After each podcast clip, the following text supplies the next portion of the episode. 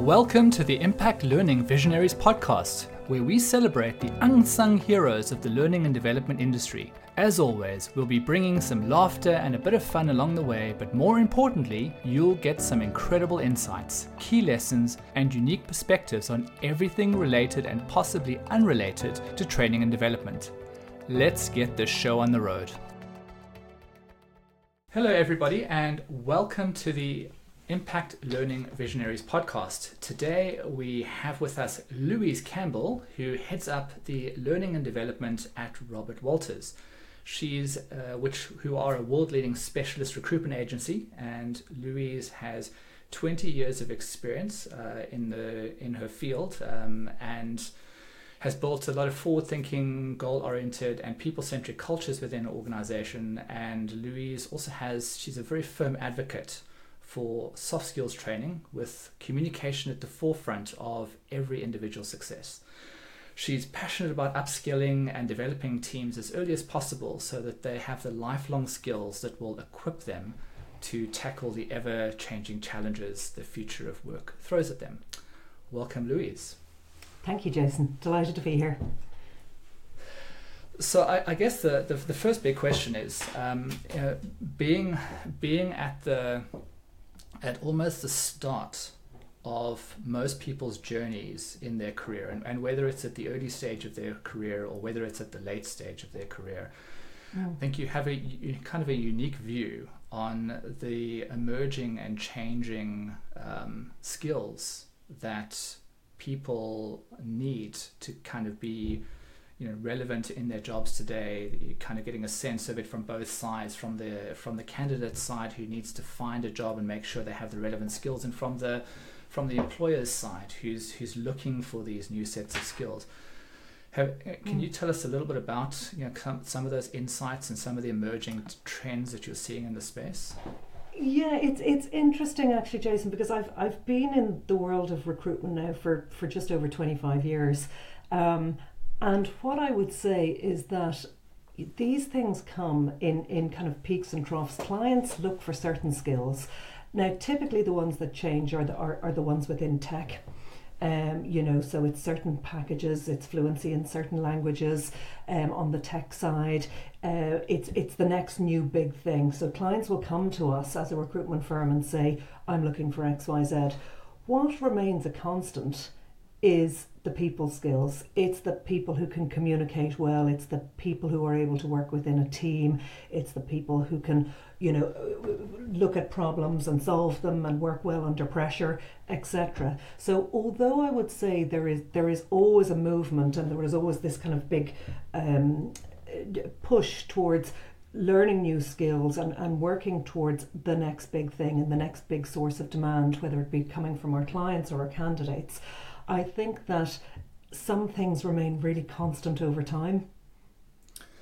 Yeah, I think it's it's I, I, I completely agree with that. I, I think what what I'm observing is more the the awareness of the significance of these skills on on both sides. You know, I, I think historically um, companies would say, you know, we really need those strong technical skills, or we, we really mm. need those vocational skills, and and then somewhere in the in the kind of of employees journey they would go you, you know you know you're definitely lacking in this area you know, often in some performance review where some manager was you know looking for something to kind of give as mm. critical feedback whereas whereas now i'm starting to kind of see that it's it's it's more of a demand at the kind of of cold face where where previously the dominating skills were things like you know you've got to know that programming language or you've you've got to know this accounting system.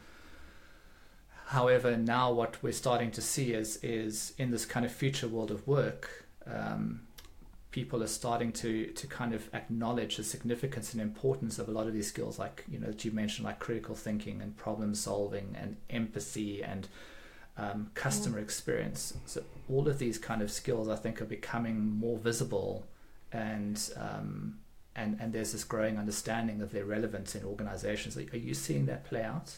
Absolutely, absolutely, and I think you know post COVID, Jason, we we witnessed a real shift in what clients were looking for, um, in in the sense that the people who they were looking for the, the personalities and the characters that they were looking for, specifically in leadership roles, took on a whole new persona when it came to the softer skills.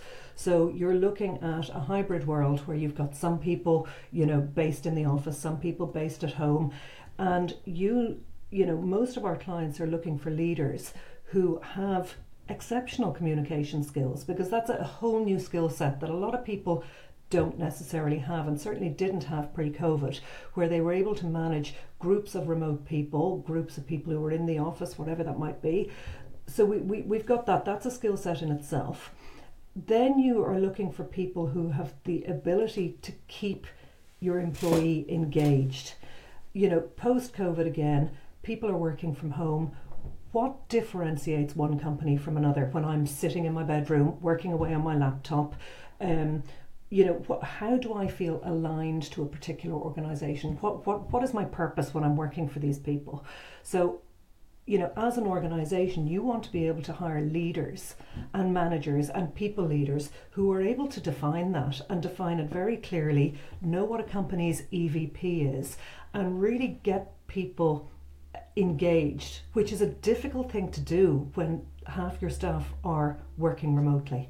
Um, and, and, and to find that point of differentiation and to inspire people to, you know, to want to do their job.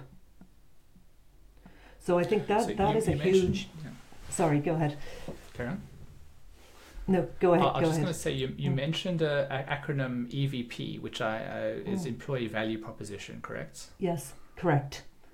Can you maybe Correct. just elaborate a little bit on, on what that what that specifically means and, and why it's such an important metric in, in, in this kind of context? Yeah, I, th- I think you know a company's EVP, particularly in this day and age, is really important because it defines for employees why do I want to work there? Why do I want to work for this company? What what do they offer? What is their purpose?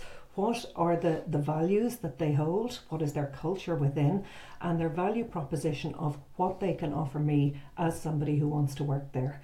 Um, it is incredibly important to be able to differentiate that now because, as I said, if you're sitting at home working at your kitchen table, um, what is going to make you feel really passionate about the job that you do if you're working for one pharma company or another or one tech firm or another? It's really important to be able to say the reason why I work for this business and the reason why I'm engaged and feel aligned to the values and the purpose of this company you know is because there's something specifically there that's talking to me and that speaks to me and that that I can align myself with and I think if companies don't have that, they're really missing out. Um, you know, and, and from working in recruitment for the past 20 years, again, it's peaks and troughs, it's supply and demand. You know, there'll be times when the market is very candidate short and clients will be really competing and really selling themselves in order to get the best talent out there on the market. And then there'll be times where the market is awash of candidates, and clients sometimes sit back and think, I don't really need to sell myself because I can have the my pick and choose choice of, of candidates that are out there. And I always think you're really missing a trick unless you have a definitive EVP, which you as an employer are going out to the market and saying, This is us, this is what makes us different, and this is what we stand for. And it now, particularly, I think with the younger generation, that is that is a key deciding factor in where they want to work. Uh, yeah, I mean, I, I couldn't agree more, and I think even even in those very very rare moments, which which I think have been far and few between, where there are a surplus of skilled candidates in the market. Mm. You, you still need that value, you, that clear value proposition, you know, because everybody is is competing for the best and brightest. And exactly. Um, yeah, and it, it's an expensive it's an expensive exercise, or an, maybe an expensive lesson would be a, a better kind of word to use of bringing the wrong people into your organization. Not only those lacking the skills that we've talked about, but those those kind of lacking the passion for the vision of the company or, or misaligning with that vision. Absolutely. And again, as I said, when, when we look at feedback from new starters across the globe, um, what and when we say to them what is really important to you? Why did you come and work with our business? And you know there's four four and a half thousand of us across the globe. People will say you know what what differentiates us from an, another business in our field it it is things in our EVP like our ESG our our D&I values our you know uh, the, the, these things 10 years ago 20 years ago when I was looking for a job I didn't ask about any ESG policies. It certainly wasn't something I was interested in. Um, or you know any diversity and inclusion. Now this is really important to people and people want to come to a workplace where you know they feel heard where they feel as if there's a, a level of psychologically logical safety where they feel accepted where our environmental policies are important etc so all of that really kind of forms the, the, the part of the evp that is that is really important to, to the majority of job seekers these days mm. So I guess I'm kind of moving on from there is is your role has I mean essentially kind of changed from as you said like you before the before we started chatting from a kind of a managing yeah. director role to to more recently a learning and development role. Correct. It's it's an interesting kind of of trajectory. Um, I'm curious to know how did you go from the one to the other and and and what were some of the kind of elements that that took you on that journey? It's funny actually, a lot of people ask me that, and for me, it was a really natural progression. And I, will try and explain to you in a, in a concise manner. So, 18 years as, as managing director of the Irish office, uh, grew the Irish business. Um, and was, was really overseeing all aspects of the business. What I found, and I've, I've thought about this a lot, what I found brought me the most success in my previous role was number one, hiring the right people. And number two, making sure I gave them the skill set. Once they came in the door, I, I, I trained them well enough to be successful in their role. And I think if you speak to any MD and you say to them, you know, what makes your job easy? It's hiring great people. What makes your job difficult? It's when the people don't work out. So it, for me, it was a very simple thing. If, if I get this part of my job right, I'm going to achieve success in that in that part of the role. And it was a part of the job I really enjoyed. Um, I really enjoyed watching people coming into the business and making sure that we had this, you know, somewhat slick pathway for training them up so that I could impart my knowledge and my senior management's knowledge to new starters really quickly to make sure that they got up and running and became successful. And I think the one thing that used to keep me awake at night was if people ever left our business and if I felt as if they didn't have every opportunity to succeed while they were with us, because maybe it was a bad quarter, it was a busy quarter, we didn't put enough time and investment into them, I would know that. And I didn't like that when, you know, when people didn't work out and I was, would always think to myself, you know, we, we could have done that little bit more. So it was always something that I loved doing and something I was really interested in. And then you know, two years ago, I, I got approached um, by our chief people officer um, and our CEO who, who said, look, there's, there's a bigger job where, you know, we would be looking at somebody to, to take over learning and development. And I thought about it for a while, and my first uh, reaction was, why would I go from kind of managing a business into something quite specific that I really don't know an awful lot about in the sense that I don't have a background in, in L&D. And then I thought about it and I said, you know what, I love doing this. This gives me an opportunity to work with all of our employees across the globe. Um, it's a huge opportunity. I, I love the global um, feature in our business. I love working with people on an international level. I like dealing with international colleagues. I'm interested in the nuances between the cultures in different offices. And I thought to myself, this is a really good opportunity to take my skill set geographically into a, a, bigger environment. And it was also time to move on from my previous job because the, I had a successor who had been very patiently sitting there, uh, who was well able to take over from me. So I would, I would, I mean, it, it, sounds like you didn't take on a new position more so than you scaled out something that you were really passionate about and seemed to be doing really well. Well, that that was part of it, and that's what I initially naively thought that I could do. I thought I'll just take what I know and, and bring it across the globe, and then um, it it was it's been a really interesting eighteen months because what within Robert Walters even though we've never had a centralized L&D function, we have Mm. really good people in pretty much every single office across the globe who have been doing a version of what I was doing. So, you know, my what I initially thought would be a three month kind of, you know, under the bonnet audit of what was going on across the globe turned out to be something much bigger when I realized there were lots of people doing this.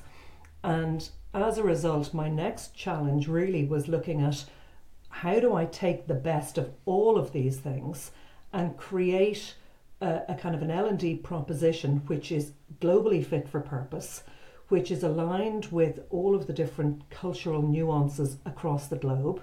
Because even though you know recruitment is recruitment there is a different way of recruiting in New York than there would be in Singapore, uh, than there would be in London or, or Paris. Um, that the process might be the same, but the, the maybe the relationships along the way would be different. Mm.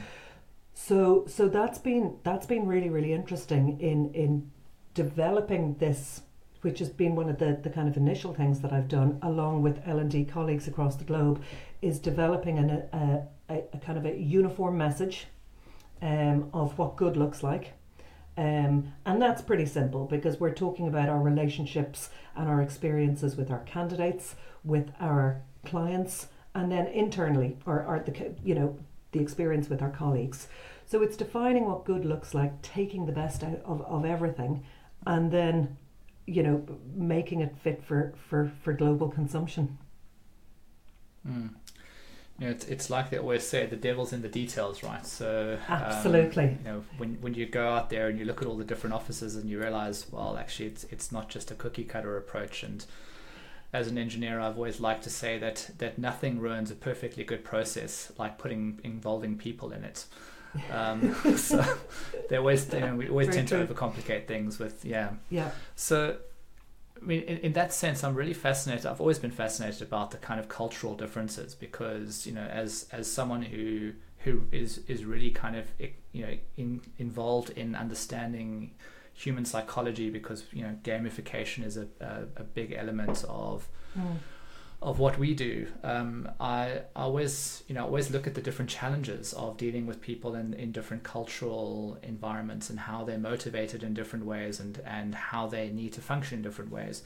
I mean, can, can you give us some examples of, of the big cultural kind of, uh, you know, you talked about New York versus Singapore, and I, I kind of already starting to see a picture emerge that kind of probably very brash, like, like go go um, New York style with maybe a more res- respectable and reserved Singapore style emerging. But what were some of the big challenges that you faced from a cultural perspective?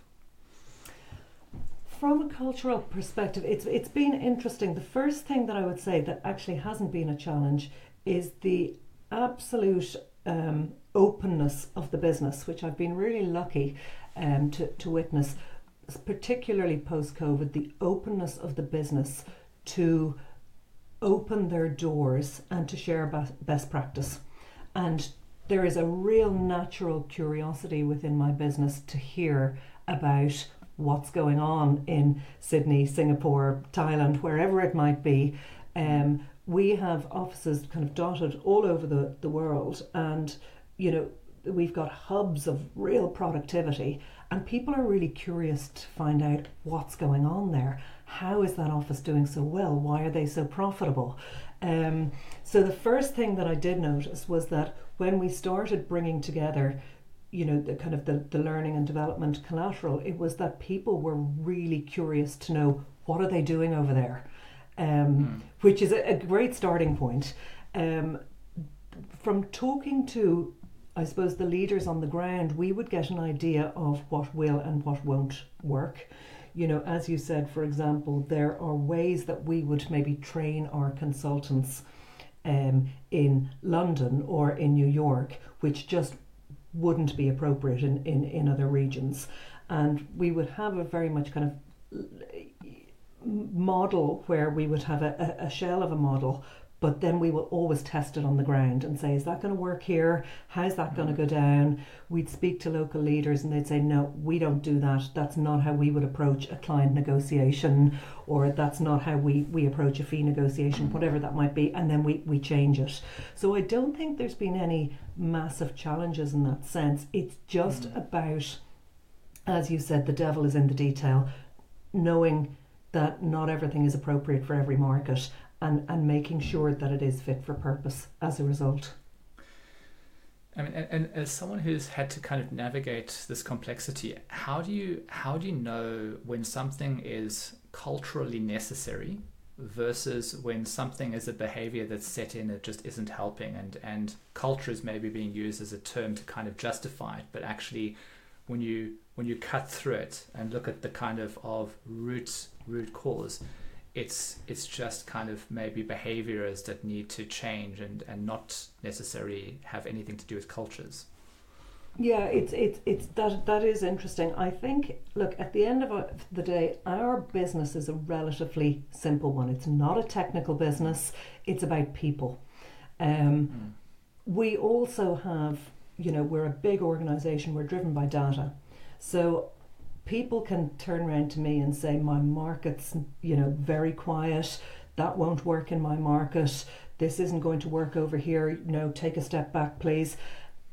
they might be able to tell me that but you know in the back of my mind and, and maybe this is where my business experience might have helped i'm well used to people saying oh that's not going to work and this this market is dead and there's no point in doing that you know we we have data to back it up so i would always say to people okay you're telling me that but the reality is you haven't you know you haven't spoken to that group of people. You haven't done this. You haven't met those candidates. You haven't sent those cvs out whatever it might be.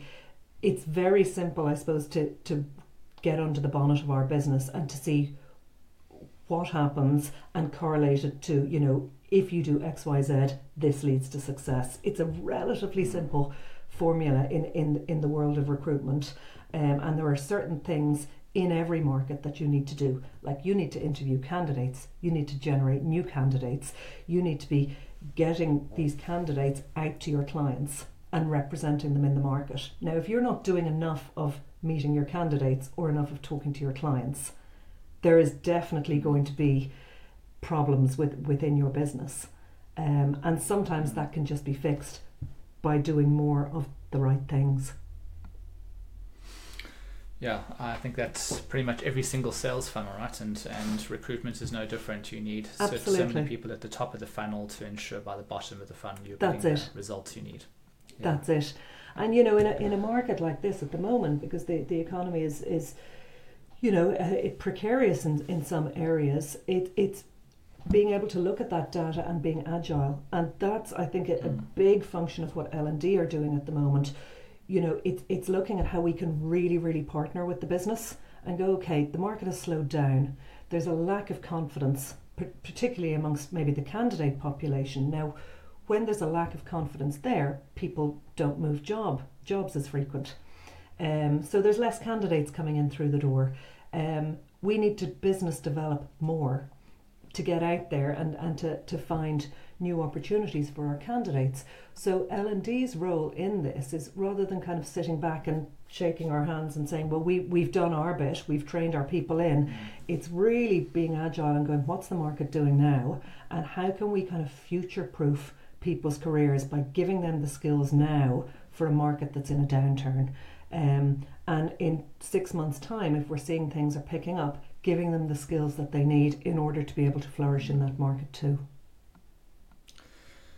Yeah, I mean it, it's a it's a, uh, a a great description you've given there of, of you know kind of really partnering with the business and understanding. You know, I've uh, there's there's always this kind of lovely um, image I like to show people of this these four people in this rowboat, and Mm. two people are sitting at the front of it like scooping out water like there's no tomorrow because there's a big leak in the boat, and the other two are sitting at the back of the boat going, "Well, I'm glad I'm not on their side."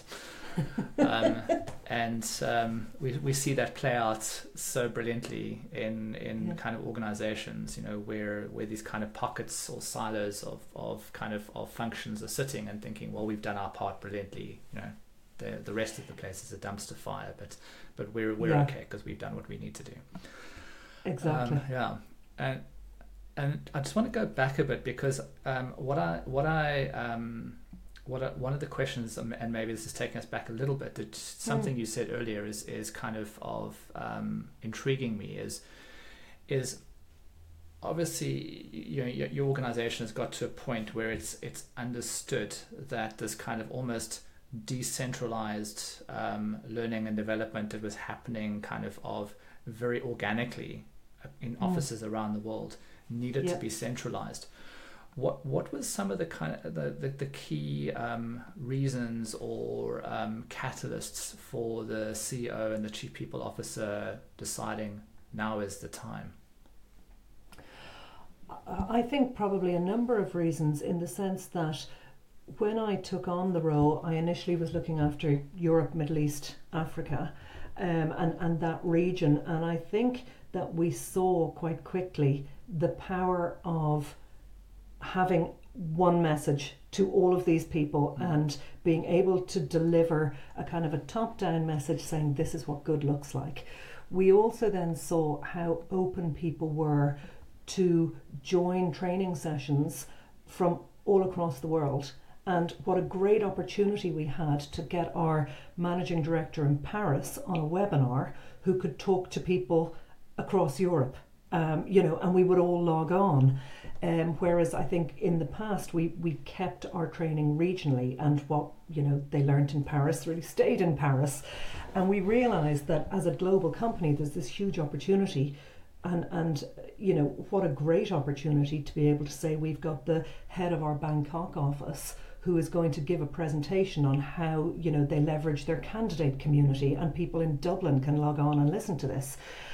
Um, and we realized really that the message across the globe was going to be the same. So even though we had these kind of uh, pockets and decentralized areas of people doing L&D really really well we could continue on like that, but the opportunity was still there to go, hey, we if we join forces as a global business and we can really share our knowledge, because that I think is a is a big part of what our L and D aspirations is. It's it's to share best practice across the globe. You know, we're we're a business, we're a well established one. We have some we're doing some brilliant things across the globe. And what a shame if somebody doesn't know about it. Let's really just kind of blast those doors open and make sure that that everybody who can can can join in and and listen to what's going on and learn from each other. Mm-hmm. I always call it, and it might sound a bit cheesy, but it's like a bit of a, a pay it forward culture. I think there's a real obligation for staff within Robert Walters, like for people like myself who have all of this experience, you know, because recruitment again, you know, you have you have peaks, you have troughs. Um, it's really helpful to talk to people who've been through it before because Mm. they know what to do. There are certain things that you go, okay, in a downturn, you know, you batten down the hatches and this is what you need to do to be successful. And to have that level of experience and, and senior management around the globe, it would just be such a waste not to maximize th- that potential. Hmm. Right, so taking a slight left turn at Albuquerque here, um, I, I, there, there's something else I think that's that's really um, I'm really kind of, of curious to get your your insights on is is a lot of people in the learning and development industry start in the learning and development industry, um, and and that's not necessarily a good or a bad thing. It just it generally is. Um, but I'm, I'm curious because you've come from you know a, a position where you're taking responsibility for the entire operational performance and success of an office, a, kind of a segment of the business, and you've now stepped into this head of learning and development role. How yeah, how how much of, of your kind of experience, your um, your kind of of credibility that came from that managing director Mm. role is is assisting in this kind of journey of of being this learning and development person and, and maybe to kind of reframe it slightly is if they had brought someone in from the outside who had just come as a learning and development person into this role, how Yeah. do you think that it might have been different? It, it's a really interesting question, Jason. I think for me, it it was really beneficial and advantageous for me to be able to step into this role because my stakeholders predominantly were my colleagues. So, you know, I knew that in order for this role to become successful, I needed to put my arms around the managing directors of the Robert Walters Group across the world. And, you know, for me, the success of L&D rests hugely on how credible people in the business think it is. And I knew that people being in the business 20 years hopefully have, have done a few good things along the way and, and, and proved myself. And I knew that the MDs would have a level of comfort going, you know, well, we know that the content of what they're going to produce is, is great. Um, we know that Louise understands our business. Um, so there was there was there was a huge advantage, and I, I, I won't lie, I felt really kind of as if it was a job that was almost tailor made for me because all of my skills and everything that I knew I could take into this role. Now saying that, I had a huge amount to learn. So it wasn't easy street for me to, to walk into an L and D role, um, because I really then I suppose went from being in the front office of a business, and you know you've got front office salespeople, very used to that environment, to working with um, the the group functions of the business. Now, I've always thought group functions are extraordinarily important within any business, and you know, very much held my legal, marketing, HR, and finance council close to my chest, and had a great working relationship with them. But I realised that when you are out of the front office, business works quite differently within an organisation as well. Um, and I, I had a huge amount to learn in terms of the frustrations that I had about the time that things took to get done. Um, recruitment is a very quick, fast, uh, paced business where uh, you know you you act and then you think sometimes it was just and it was very natural to me whereas moving into an L&D role took a lot of thought and preparation and listening to people and partnering with people and getting feedback and all of these things that I found fascinating, but it, it really slowed me down in my tracks and made me go, I can't be slapdash about this, and I can't just kind of act on a gut feeling like I had done in my previous role. I really need to, to have a strategy and a plan. Um, and yes, the credibility that I bring to this role is going to help me, but there's a huge area for me to develop in now and I need to get this right because otherwise it's it's it's going to fall apart. Mm. So I, I hope that answers. It was beneficial, but at the same time, I probably naively thought at the beginning it was going to be a bit easier than it was, um, Mm. and I, I realised that I've I've a whole newfound respect um, for for you know group functions who work as a you know business partnering uh, with multiple stakeholders internally within a business. Well, I, I guess it's just a, a, a managing director role in a, in another kind of guise or form. Um, you know, because you you've got you've got all of the functions of a business. You know, you've you've got to market Yeah. yourself, you've got to sell yourself into the business, you've got to operate efficiently, you've got to kind of, of justify your existence, right?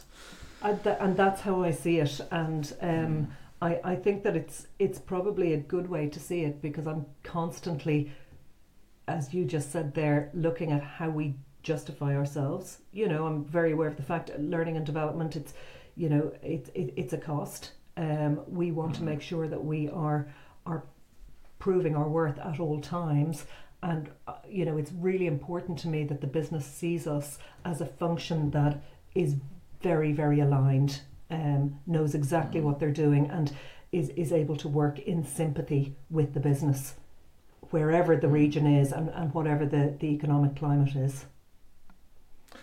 Do you, uh, you you've you've kind of talked about I think the the big dilemma for most central services functions is that they they see themselves as a cost center to the organization, which which often ends up being synonymous with a phrase which I don't like called the grudge purchase. You know, it's like, oh good lord, we have to use you know them again.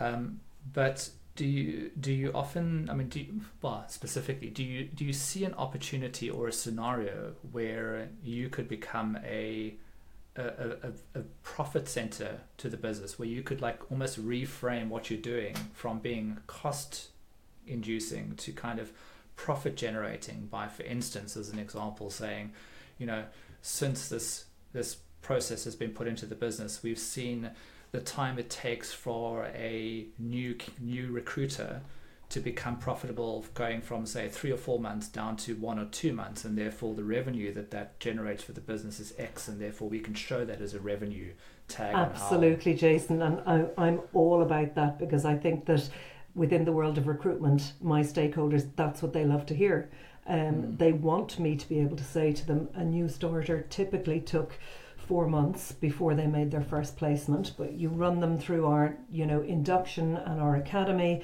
and they're coming out the other end and we've reduced the the ramp up to profitability by two three four weeks um, mm. you know as a result of us and our wonderful management program the retention of management and the management population has increased within the organization we we have um, we have just purchased an, an LMS a learning management system so our data at the moment, um, I I have been uh, collating it and hounding you know people for it in as much as possible. Um, we're as I said a relatively new function. That is something mm.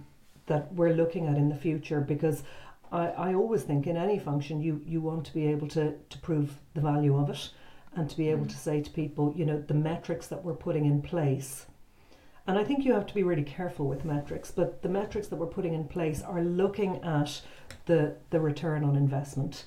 Um, mm. I would love to also think, and we only spoke about this within our L&D team yesterday, that at some stage in the future, down the line, that the Robert Walters L&D team could potentially work with our clients. You know, we're we're we've just brought in a, a really great onboarding experience for our new starters. Potentially there's there's an opportunity for us down the line to turn around to our clients and say we've done it with it here. You know do you need help doing it somewhere else? Um, so who knows? I think the future for for learning and development is is really exciting. I think the more mm. commercial that we are and look maybe that's my business hat on me and i might be told absolutely not do not do that l&d stays internally within the business but you know i think i think a, a, a function like L&D should always look at things like that. I yeah, I mean, I, I couldn't agree more, and and and it, it it might be a completely different business model, but but I, I love that you're kind of thinking that way. Um, yeah. You know about and and again, I mean, I'm asking that because I think more people should think that way. Mm. I, I think the mm. biggest mm. challenge is that we often you know, kind of get complacent in the things that we're doing and yeah. and don't challenge the status quo enough. Um, yeah. And learning and development and, and the reason that we're doing this podcast in the first place is that I think that learning and development is is becoming almost that kind of key function in the business that does need to be reframed and, and the, stat, the the historical status quo does need to be challenged quite a bit.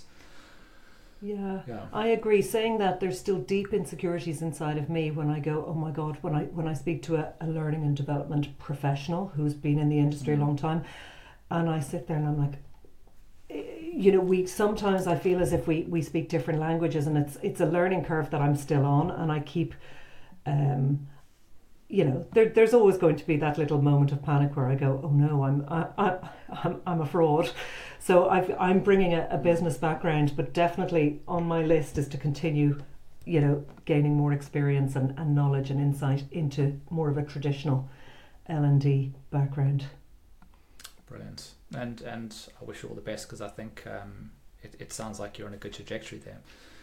Thank you. Final kind of of um, in-depth question before we go to our, our two closing mm. questions I always like to ask is almost coming back full circle, and you talked about communication skills and problem solving skills, and you know, kind of these these future kind of soft skills that are going to be required um, for for organizations to be successful and relevant as as this kind of industry yeah. starts to all our industries start to change with technology and then the fast pace of the way things are changing.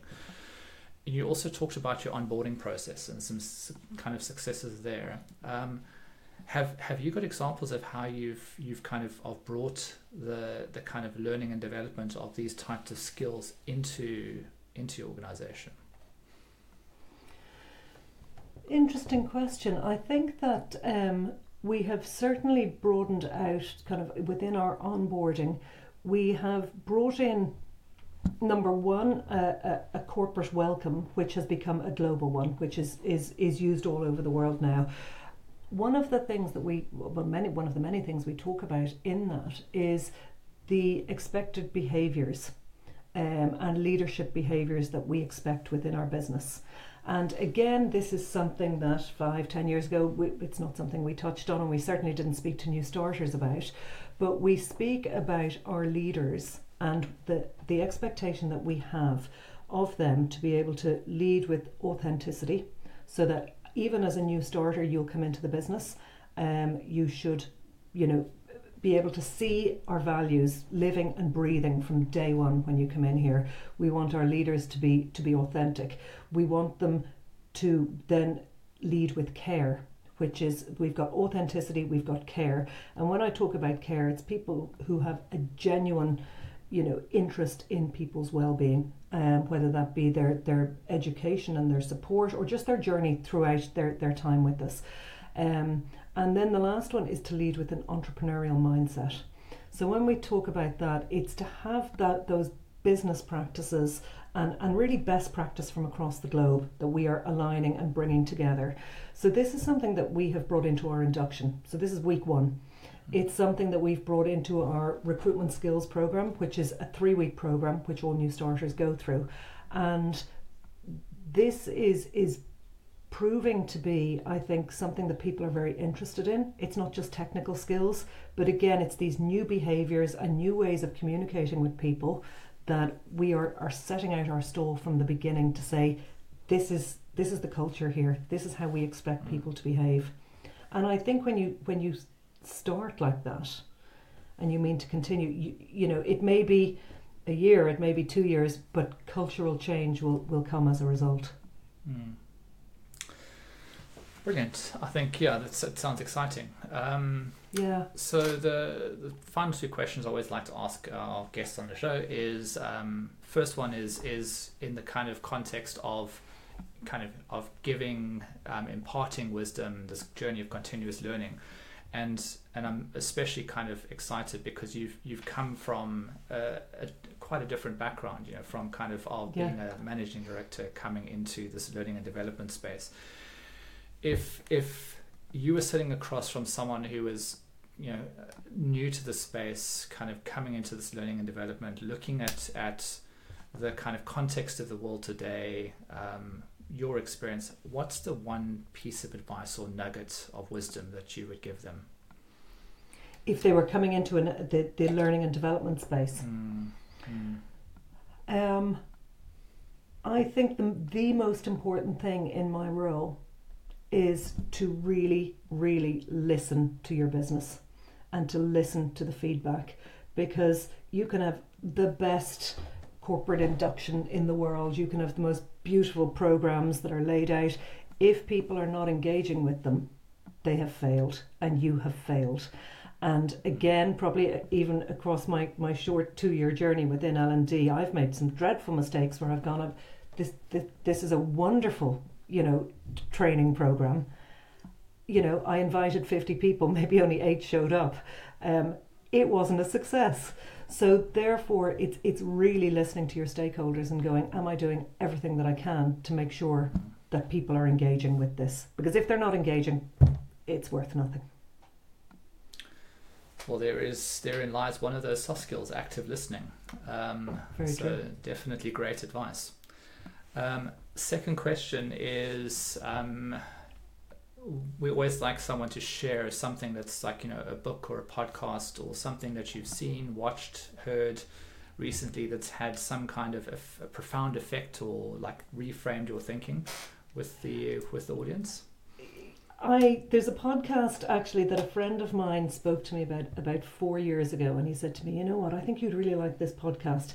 And I've been listening to it almost every day since. I'm sure you know it. It's called The Moth. Mm-hmm. Do you have you you know The Moth? I know Um, the moth, yeah. Okay, basically, so you get everyday average people coming on and telling an everyday story. It could be about anything. Um, I absolutely love it. I'm addicted to it, and I think it's because I'm really interested in a human behavior, but b I love the art of storytelling. Uh, I find it absolutely fascinating how somebody can make a 10 or a 15 minute story out of something that is really banal. Um, it could take one person 30 seconds to say this, and somebody else can bring out this rich and beautiful story and make it last for 10 minutes and make you laugh and cry at the same time. It's one of those things, if I get 10 or 15 minutes a day, I will sit down, listen to a story, smile. I wouldn't say it's the most educational thing in the world, but it always teaches me the importance of being able to tell a good story, to craft a good story. Because again, this is so much part of, of L and D, but I think it's part of life as well. It's just something I really, really enjoy. Yeah, and I mean, it, we've we've actually talked about storytelling with a few guests on the show. Um, Yeah. it is it is for me um, something that that just elevates and makes a huge difference. in Huge, any type huge of difference. interaction or engagement. Yeah. Hmm. Um, all right, thank you, Louise. That was really, really insightful. Um, loved the conversation. Loved your kind of of the unique um, insight that you brought into this conversation, coming from a managing director into L and D. Because often we talk about it from the opposite way, is where Yeah. more L and D people need to start behaving like mini CEOs or managing directors and understanding that their environment is more than just a cost center or a silo in the organization, but needs Mm. to be run with many of the same functions as a normal business. It needs marketing, it needs sales, it needs Yeah. it needs its own L and D. You know, so so Absolutely. it's, it's been great to see you know kind of you having come from that side, going into L and D, being able to kind of almost reflect a lot of those um, same same kind of of Oh, patterns thank you. and, and thoughts. Yeah. Well, I've, I've really enjoyed speaking to you, and yeah, I'm certainly learning every day, making lots of mistakes along the way, but but enjoying it. Thank you very much. Thank you, Jason. Hey, thanks so much for joining us for this episode of Impact Learning Visionaries. If you found it interesting or helpful, please subscribe by clicking on the button down below so you don't miss our next one. Also, be sure to check out our Realitybytes blog for more information on how technology is aiding in learning development.